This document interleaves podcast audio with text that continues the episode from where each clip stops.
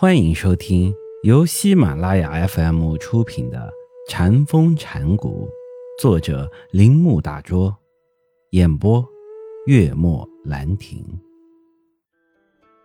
下面的故事表现了禅对于存在的基本事实的直接处理。一次，林奇在法会中说：“在你们的赤肉团里有一个无畏真人。”常出入于你们的面门，如果你们还没有体会到这个事实，就试着看看。这时，一个和尚出来问：“谁是无畏真人？”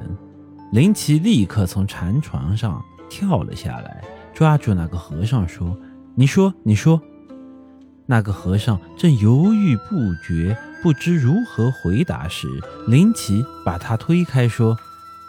好一个干使觉的无畏真人！说完，他就回到他的房间里去了。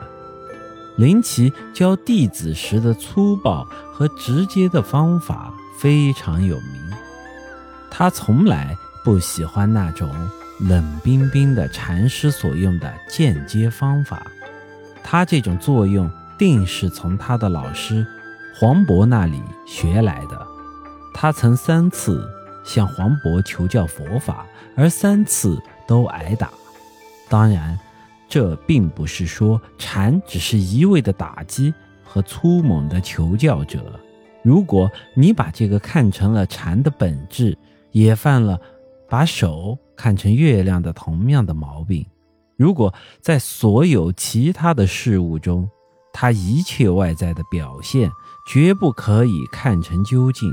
他们只为我们指示寻找事实的道路，因此这些指示者也很重要，也不能缺少他们。但是，一旦我们陷入其中，他们就像错综的丝网一样，将我们围困起来。因为禅是绝不可理解的。也许有的人会认为禅总是用逻辑的或是文字的丝网将我们围困起来。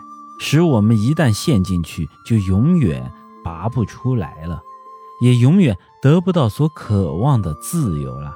其实，如果我们将第三只眼睁开，就会非常确切地知道，林奇以手扼住，直接呈现在我们面前的是什么东西，也会知道林奇是把我们带到了什么地方。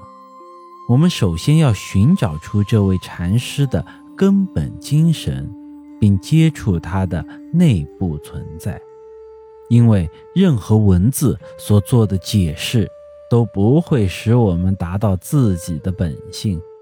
你越解释，他离你就越远，好像你把自己的影子抓住了似的。你在后面追他，他却以同样的速度向前跑。你认识到了这一点，就会深深地了解林奇或黄渤的精神，并开始重视他们真正的善心。云门是唐末另一位伟大的禅师，他为了悟见那产生于整个宇宙，并且包含他自身卑微生存的生命真谛，丢掉了一条腿。他想参拜他老师黄壁门下林奇的大弟子穆舟，要求三次才得到接见。穆舟问他：“你是谁？”他说：“我是文烟。”当求道的他被允许进入门内时，穆舟便抓住他，叫道：“说呀，说呀！”云门犹豫不决，穆舟于是把他。推出了门外，说道：“哎，你这个没用的东西！”因房门关得快，云门的一条腿被压断了。断腿的剧痛提示了可怜的云门，他从而悟见了那个伟大的生命的事实。他不再是一个焦虑又乞怜的和尚，他所悟得的了悟。超过了对他断腿的补偿。本集播讲完毕。请您继续收听。